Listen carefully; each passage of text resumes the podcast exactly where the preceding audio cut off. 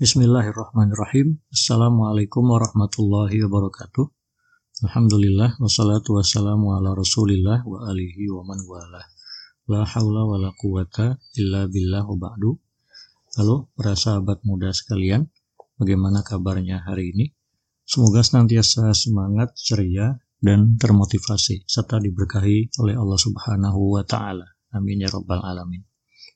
Sahabat muda sekalian, pada podcast kali ini, izinkanlah saya melanjutkan obrolan kita tentang enam modal belajar yang diuraikan oleh Al-Imam Syafi'i rahimahullah. Kita sebelumnya sudah pernah membahas tentang tiga modal terdahulu ya, yang dibahas oleh Imam Syafi'i. Yang pertama, zakaun, kecerdasan. Lalu, hirsun, rasa ingin tahu. Atau ya rasa penasaran dalam belajar yang mendorong kita untuk selalu ingin tahu banyak hal. Lalu ketiga itu ada kesungguhan, istihadun, dan kali ini poin yang keempat kita akan membincangkan tentang dirhamun. Dirham itu sebetulnya mata uang ya, yang dulu berlaku di Timur Tengah dan memang berasal dari uh, sejarahnya mengatakan bahwa dirham itu adalah salah satu mata uang yang dipakai di Eropa dan berlaku lintas negara pada masa itu. Dirham di sini adalah representasi dari adanya modal materi atau modal biaya dalam belajar. Jadi memang bagaimanapun kita untuk mendapatkan ilmu, untuk belajar, untuk kuliah itu tetap ada biayanya. Oke, sahabat muda sekalian, izinkan saya mengutip dua pepatah ya. Yang pertama itu dari bahasa Inggris, there is no such free lunch tidak ada makan siang gratis. Yang kedua, ini pepatah bahasa Jawa, Jirbasuki Ngowobeo. Artinya, setiap pencapaian itu ada biayanya. Bisa dipahami nggak? Yang pertama, tidak ada makan siang gratis. Ini nadanya metaforik sekali ya. Tidak ada makan siang yang gratis, undangan gratis tuh nggak ada. Yang kedua, Jirbasuki Mowobeo. Setiap pencapaian itu pasti ada biayanya, ada ongkosnya. Alias ada sesuatu yang dikorbankan atau dikeluarkan untuk mencapai hal itu. Oke, sahabat muda sekalian, dua ibarat tadi menggambarkan kepada kita seakan-akan dunia ini adalah tempat jual beli ya. Jadi kalau kita mau sesuatu ya pasti ada yang kita keluarkan, ada yang kita barter, ada yang kita pertukarkan dan tidak ada hal-hal yang katakanlah dapat kita terima secara gratis. Mungkin bahwa kita bisa menerima itu tanpa keluar apa pun, tetapi selalu ada hal yang kita barter, selalu ada hal yang kita pertukarkan, dan selalu ada pengorbanan dari sisi kita. Gitu. Jadi tidak ada yang namanya gratis habis itu memang nggak ada sama sekali, apalagi belajar, apalagi nuntut ilmu. Kalau kita balik ke sejarah, misalnya ya para ulama dulu itu mereka merintis karir sebagai ilmuwan itu belajarnya lintas negara. Jadi bukan kayak kita lintas kelurahan, lintas kecamatan, lintas kota, lintas provinsi, lintas negara bahkan. Tidak jarang mereka dulu menghabiskan waktu bertahun-tahun di perjalanan cuma buat mencapai satu tempat bertemu ulama A yang pada waktu itu mungkin sangat dikenal ya. Jadi orang-orang pengen belajar tuh ke situ. Bayangkan dari mulut ke mulut berita itu sampai, ya ada ulama-ulama kita yang waktu itu masih mudanya pengen belajar, maka mereka ya tergerak hatinya untuk berangkat pergi ke tempat itu, menuju ulama itu, belajar, berguru bertahun-tahun, dan bayangkan lintas negara zaman dulu di Arab. Naik onta berbulan-bulan, bisa bertahun-tahun, modal logistiknya berapa itu. Dan tidak mungkin perjalanan itu tanpa makan, tanpa minum, tanpa istirahat ya meskipun akomodasinya dulu orang pakai tenda istirahat malam di tempat mana mereka berhenti tidak semudah yang kita bayangkan juga. Tetap mereka juga bawa bekal bawa modal yang tidak sedikit bahkan. Itu mereka untuk mencapai ya satu tempat di mana ada guru yang dikenal dan pengen menjadi rujukan di situ ya. Bisa dibayangkan perjuangannya luar biasa. Nah itu ulama dulu. Nah sekarang lebih kurang sama. Kalau kita mau belajar ke tempat atau ke negara yang berkualitas atau ketemu ya guru, tokoh, pakar, profesor yang memang kita kenal dan kita pengen belajar kepada beliau, ya bisa dibayangkan ada biaya yang kita keluarkan naik pesawat, bekal akomodasi segala macam harus kita siapkan. Oke, sahabat muda sekalian, kita juga harus memahami di sini bahwa ketika belajar atau kuliah itu menjadi sebuah kewajiban bagi setiap muslim, sebetulnya kita tidak boleh punya persepsi negatif seperti ini. Aduh, nggak ada biaya, gimana saya mau belajar? Nggak ada biaya, gimana saya mau kuliah? Saya nggak punya biaya, orang tua saya nggak mampu, gimana saya bisa sekolah? Nah itu hati-hati, ya. Betapapun terbatasnya kita, betapapun kita memang nggak punya apa-apa, betapapun kita katakanlah nyaris tidak punya modal ekonomi sama sekali buat belajar, pintu kesempatan itu tidak pernah tertutup. Jadi hati-hati jangan persepsikan negatif, wah semua orang mau kuliah tuh mesti biayanya besar. Iya betul besar, tapi bahwa kita sekarang belum punya uang, ya bukan berarti kita tidak punya kesempatan. Saya beberapa waktu yang lalu ya tertarik dengan sebuah tayangan di uh, salah satu TV swasta gitu ya. Ada seorang uh, mahasiswi kalau nggak salah di satu kampus di Bogor begitu, kampus negeri. Jadi awalnya dia ini uh, masuk kuliah tuh lewat jalur apa namanya minat bakat gitu ya. Terus masuk ya tetap dia harus bayar beberapa item pembayaran SPP begitu. Tapi ya itu orang tuanya tidak mampu, adiknya banyak, sementara dia berpikir untuk bagaimana bisa kuliah, ya mencapai cita-cita yang dia sangat inginkan bisa kuliah segala macam akhirnya apa dia merintis satu komunitas bersama kawan-kawannya lalu membuat gerakan 10.000 gerakan sedekah gerakan wakaf gerakan donasi 10.000 rupiah. Bisa dibayangkan 10.000 yang bagi anak mahasiswa kuliah sekarang itu bisa kebeli apa 10.000 itu? Paket data yang minimalis atau mungkin bisa jajan ala kadar buat ya sekadar buat ganjal perut. Tapi dia bisa mengumpulkan sekian puluh juta dan ternyata biaya itu bukan cuma buat diri dia tapi dia membantu sesama mahasiswa yang mungkin nasibnya seperti dia kurang beruntung secara ekonomi dan supaya bisa kuliah. Dan tanpa diduga luar biasa sambutan mahasiswa teman-teman dia. Ya tiap bulan bisa menggalang dana sekian puluh juta bahkan sampai buka tanda kutip ya buka cabang di kota lain melibatkan mahasiswa lain bahkan jadi komunitas nasional.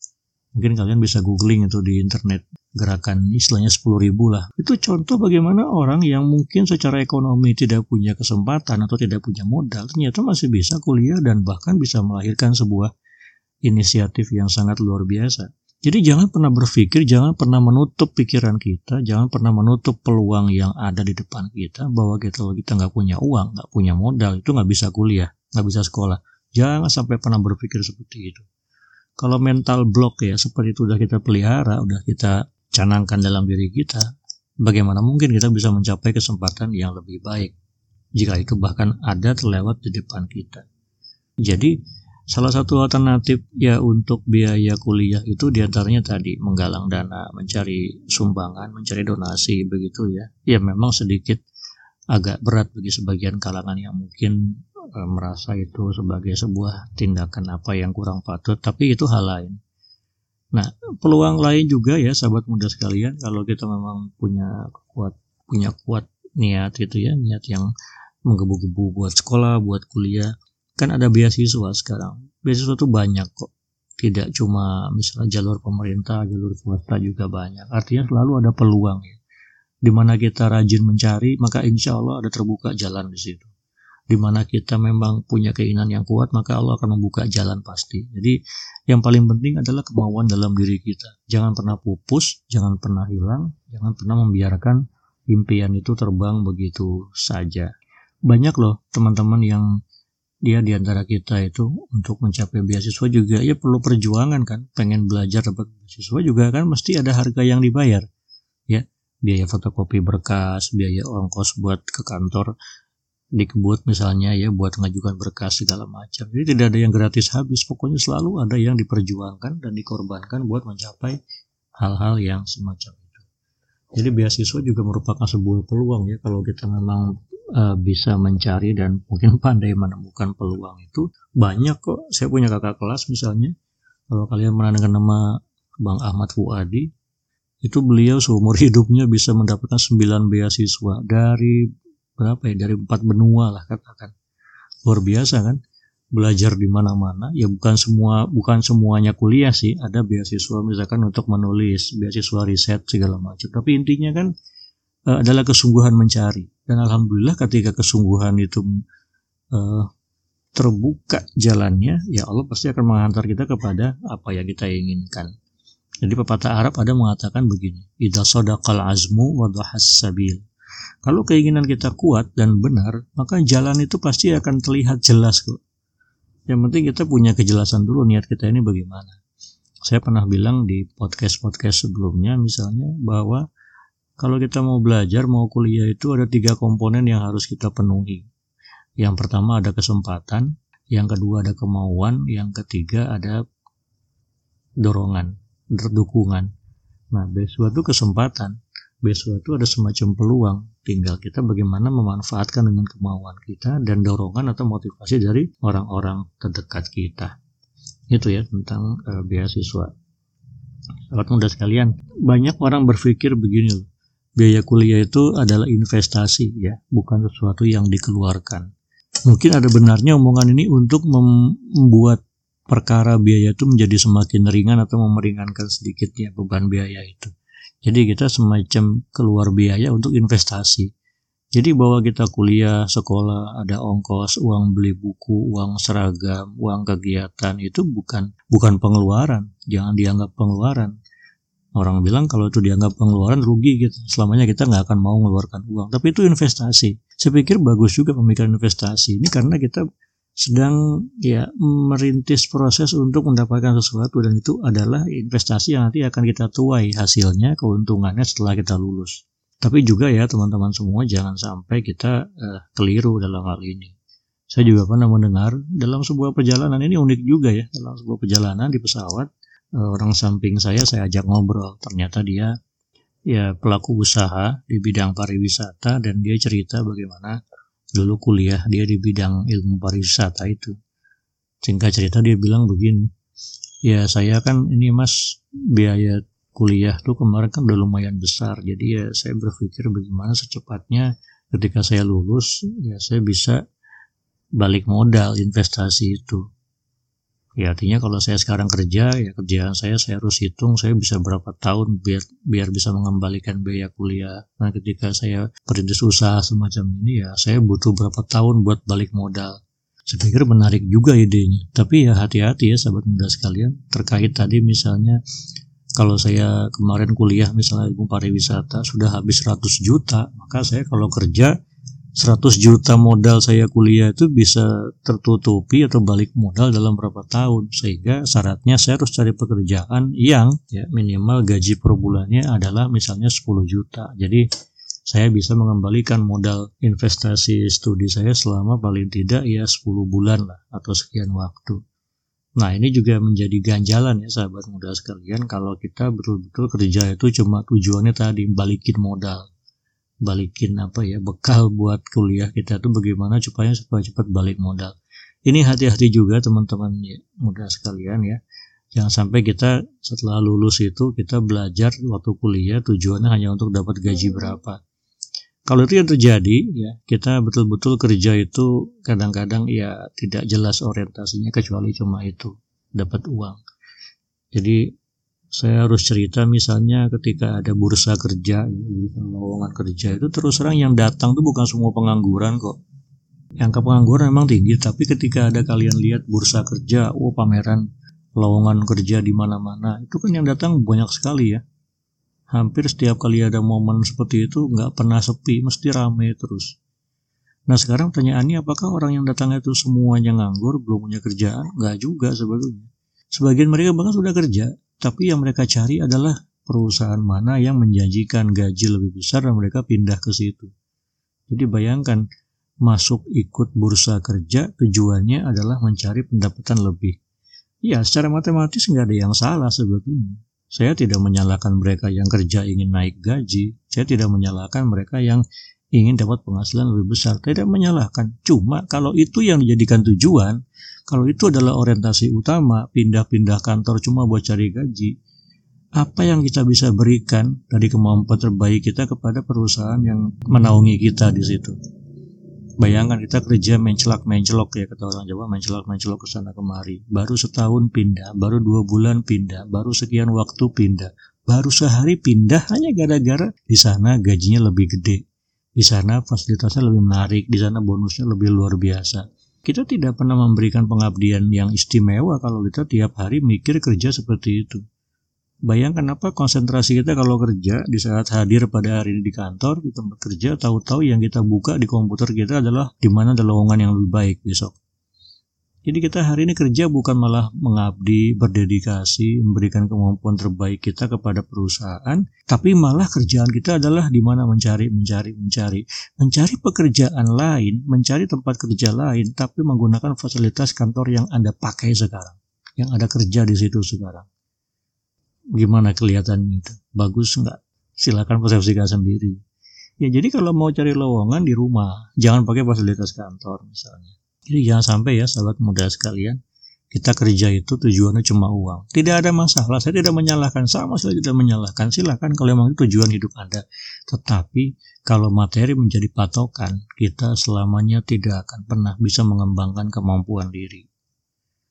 Kadang-kadang ada pengecualian loh, kalau memang Anda karyawan istimewa, keahlian luar biasa, itu sebetulnya Anda tidak perlu mencari peluang, Anda tidak perlu ya mencari lowongan yang lebih baik insya Allah kalau Anda ya pengakuan dari orang-orang bahwa Anda itu luar biasa, keahlian Anda diakui, ya kemudian pengalaman Anda menunjang untuk karir berikutnya, insya Allah Anda nggak usah ngelamar ke tempat lain, pekerjaan itu datang sendiri, bahkan perusahaan lain yang datang kepada Anda. Saya pernah punya kawan misalnya, dia kerja di perusahaan kargo, dia cerita sekarang kerja di perusahaan kargo A, lalu dia uh, cerita ada satu perusahaan lain yang lebih bonafit ya, perusahaan multinasional, kargo multinasional gitu, menyampaikan proposal kepada dia. Bayangin, bukan karyawan menyampaikan lamaran kepada perusahaan, ini malah perusahaan asing menyampaikan proposal atau lamaran kepada si karyawan tersebut. Bayangkan apa yang terjadi ya disam, dikirimi proposal, disampaikan maksudnya apa dari proposal itu, lalu ditawarkan kalau Anda kerja sama kami, Anda dapat mobil pribadi, dapat supir pribadi, fasilitas sekian, tunjangan sekian, gaji bersih sekian.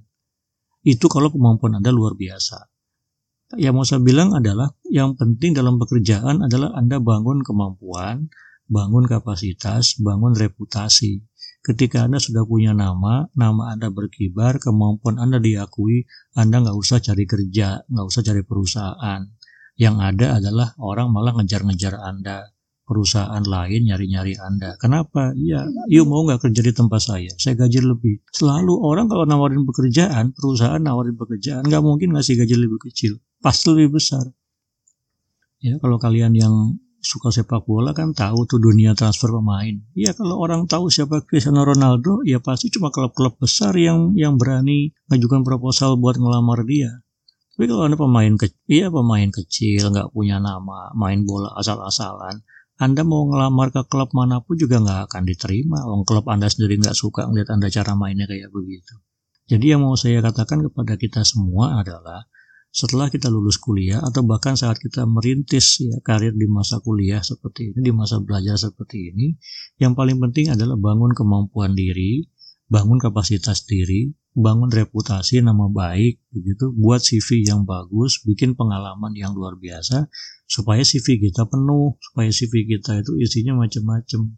Dengan begitu, orang pasti akan melirik, wah ini bukan orang sembarangan. Wah ini orang dengan keahlian khusus. Wah ini orang dengan pengalaman luar biasa jadi ketika Anda datang ngirim lamaran, Anda nggak usah cemas. Dengan CV itu Anda pasti akan dilirik. Nah kalau CV kita kosong, pengalaman nggak ada, kemampuan nggak jelas, melamar kerja minta gaji 15 juta sebulan. Ngimpi kali ya. Gitu ya. Jadi hati-hati sahabat muda sekalian ya. Betul bahwa belajar kuliah itu butuh materi. Betul bahwa belajar kuliah itu butuh biaya ongkos segala macam. Oke itu investasi, oke itu tabungan Anda buat masa depan. Tetapi ketika lulus, ketika sudah selesai kuliah, belajar, jangan sampai kita bekerja itu cuma buat membalikin modal tadi. Insya Allah ya kalau kita memang punya kemampuan, punya reputasi, ya punya keahlian profesional yang luar biasa, jangan mikir balik modal deh. Nggak usah mikir itu investasi balik berapa lama deh. Kerja aja yang benar, dedikasikan kemampuan terbaik Anda, Lalu ketika ada kompetitor perusahaan meminta kita untuk bergabung di sana, baik-baiklah prosesnya ya. Jangan sampai ada yang tercederai, jangan sampai ada yang tersakiti segala macam. Ya pindah baik-baik bahwa Anda memang dibutuhkan di tempat itu. Ya ucapkan terima kasih bahwa kita telah memberikan kemampuan terbaiknya di situ, diberi peluang, diberi kesempatan dan mudah-mudahan ya doakan bahwa semua akan bisa maju bersama sesuai dengan kapasitas masing-masing. Itu ya sobat muda sekalian. Jadi kita harus bijak dalam hal ini, ya, jangan sampai kita uh, belajar cuma buat tujuannya harta, meskipun kita harus keluar banyak harta saat kita belajar buat mendapatkan ilmu serta pengalaman itu sendiri. Demikian sampai sini dulu ya, mudah-mudahan ada manfaatnya, mudah-mudahan bisa buat merenung, mudah-mudahan bisa buat berpikir kembali mengenai langkah kita ke depan dan mudah-mudahan yang paling utama adalah kita tidak salah arah dan tujuan. Jangan sampai uang atau harta menjadi motivasi atau menjadi orientasi yang paling atas dari semua orientasi hidup kita. Terima kasih. Walaupun Sampai sini dulu ya. Assalamualaikum warahmatullahi wabarakatuh.